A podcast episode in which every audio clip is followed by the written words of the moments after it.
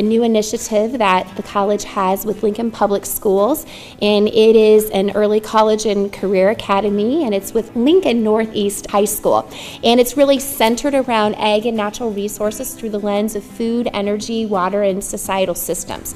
And so 900 students each week are learning about ag and natural resources, part of their high school curriculum. And one exciting thing that they're also doing is they are engaged in what we call FEWS challenges. And so again, they're working across the disciplines that they're learning about in high school and tackling problems that are local to the northeast part of Lincoln as well as Nebraska and around the globe.